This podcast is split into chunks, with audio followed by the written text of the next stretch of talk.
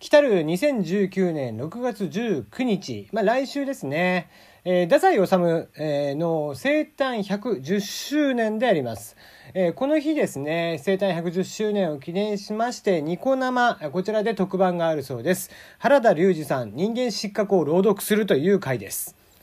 えー、このタイミング、すごいね。いやまあイベント企画ねこの特番を企画した人なかなかこうやるなという感じですね、えー、ついこの間、えー、不倫でね、えー、こう世間をちょっとちょっとプチにぎわせたというね感じでしたけどもまあしそうな人がねしてただけだったんで大して盛り上がらなかったですけどもねこれも。はい、えー、まあ人間失格というとね、えー、太宰治が書いた、まあまあ自伝とも言われているような、えー、主人公がね、酒と女に溺れていくっていうようなお話、えー、っていうお話ですけども、まあね、恥の多い人生を歩んでいきましたと、そういうやつですが、えー、そちらをね、4時間半かけて、なんと朗読をしていくということが決まっているそうで、えー、まあどれぐらいの人がね、見るのか楽しみだなと思っております。今日も始めていきましょう。テリーのよもやますぎる部屋。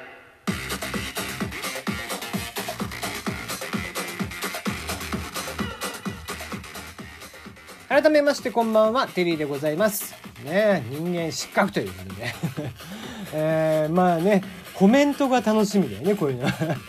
ちょっと面白そうですけどもね、えー、まあ興味がある方は見ていただけたらなと思っておりますよ。はい、この番組では、えー、お便りを募集しております。メールですね。えー、番組に関するご意見、ご質問、ご感想、不調た、えー、恋バナなどなど、え送っていただけたらなと思っております。大喜利も始まっています。大喜利のお題、名作、隣のトトロ、引っ越してきた早々、みっちゃんがさつきと友達になってくれた驚くべき理由とは？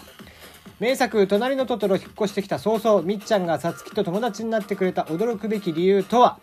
えこちらは、え、あさってやろうかね。うん。あさってやりましょう。金曜日の日にやろうかなと思っています。そして募集、えー、メールテーマ、こんなのも送ってみてください。えー、ズバリ何フェチ、あなたのフェチを教えてくださいというのが1個。そしてもう1個、子供の頃になりたかったが何になりたかった？ということで、えー、あなたの夢、小さい頃だった夢、ね、えー、かま、叶えたっていう人はもちろんそれも含めて送っていただければなと思っております。まあ、俺はね、子供の頃散々言ってますが、え、裁判最高裁判所長長官というのをね小学校の、え、卒業文書に書いて、えー、だだ滑っているというのがありますんでね、えー、多分こうこっぱずかしい夢を持っていた方もしくはねもっと現実的な賢い、えー、夢を持たれている方もいらっしゃったんじゃないでしょうか。そんなお話聞かせていただければなと思っておりますよ。はい。えー、新型のチェキ発売になるそうで、こちら6月12日、えー、インスタントカメラであるチェキですね。こちらを発売と、今回のチェキ、一体何がすごいかと言いますと、音声、こちらを、えー、撮ることができる。まあ、ちょっと厳密に言えば撮るというのとまたちょっと違うのかもしれないんですけども、で、えー、こちらはどういった仕組みになっているかというと、撮った時に最大約10秒間の音声を録音する機能を備えているそうで。で、これを専用アプリをインストールしたイン、えー、スマホと、えー、その、えー、チェキ本体と Bluetooth で連携させて、えー、アプリの方に録音した音声を転送。そしてアプリ側から、まあ、スマホを使って Web にアップロードして QR コードで紐付けるということなんだそうですね。なかなか面白いこと考えるなと思いますね。うん。あの、まあ、チェキの良さっていうのはやっぱり世界に1枚しかないっていうことかなと思っています。まあ、あの、僕もね、えー、一昔前、えー、声優の柿原哲也さんとかと一緒に、前の前の会社の時に、えー、企業を代表として、あの、ニコ生を一緒にやっていたんですけども、で、ね、もう一人占い師の方と3人で、えー、まあコスプレ占い師の、えー、渚さんっていう人がいるんですけども、その3人と、で、えー、まあ、視聴者の方の、ファンの方のね、えー、占いをするという番組をやっていたんですが、その番組で、まあ、えー、応募してくれた人から1名、2名にチェキをプレゼントっていうのをやってたんですけども、やっぱりね、チェキ多くて、ね、あの、やっぱりこう、自分が持っている例えばプレゼントされたチェキなんかまさしくそうですけどもそのチェキって本当に1世界に1枚しかないわけですよ。でしかもサイン入りとかになっていて。そうなってくるとあのデータではもう出せないものですよね。ましてそのものなので常にこうなんだろうデータとしてスマホの中に入っている感覚とやっぱり物として身につけておきたいあのね、あの自分の体のそばに置いときたいとかお財布の中とか定期券の中とかに大事に五章を大事に入れておきたいとかそういうのと感覚とはねもう全然違うわけですよね。えデータが消えてしまった時と物をなくしてしまった時の感覚っていうのは多分喪失感ってかなり重みが違うんだよね。だからそうしてまあこうチェキっていう、まあ、やっぱり物体があるっていうのがいいのかなと。ましてね現像したからっつってまあこの間ねもう生産が終わるのかな「えー、映るんです」がありましたけどもその「映るんです」もねやっぱり現像して焼き増しっていうのができたからチェキっていうのはその点本当に1枚ポラロイドカメラなんだよね。1枚しかないっていうことを考えるとまあ、非常になんか、え貴重か貴重な、え商品になったのかなという気はしていますね。はいえー、僕もねなんか12枚ぐらいは持っていた気がするんですけどどこ行ったかなという感じですね。多分どっか探せばあるんでしょうけどね、えー、サイン入りのやつが多分あるとは思うんですけどもね。はい。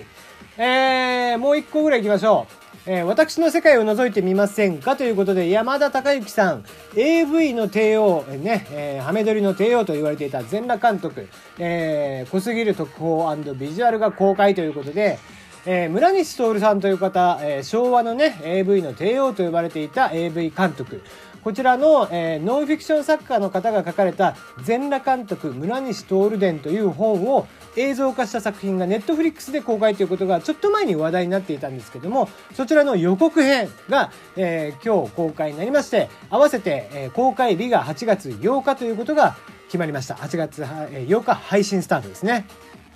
はい。えー、予告編ではですね、若干こう喋り方が変わった、えー、村西徹さん風な感じでやっていて、まあ、どれぐらいすごい方なのかっていうと、やっぱりこう、今のね、現代 AV の基礎、を作ったと言っても過言ではないのかなと。えー、例えば、うん、そうですね、自ら監督、男優さんとかがね、えー、まあ、カメラマンを兼ね兼ねて本番をする、いわゆるハメ撮りというやつですね。とか、まあ、えー、顔面にこう射精をする。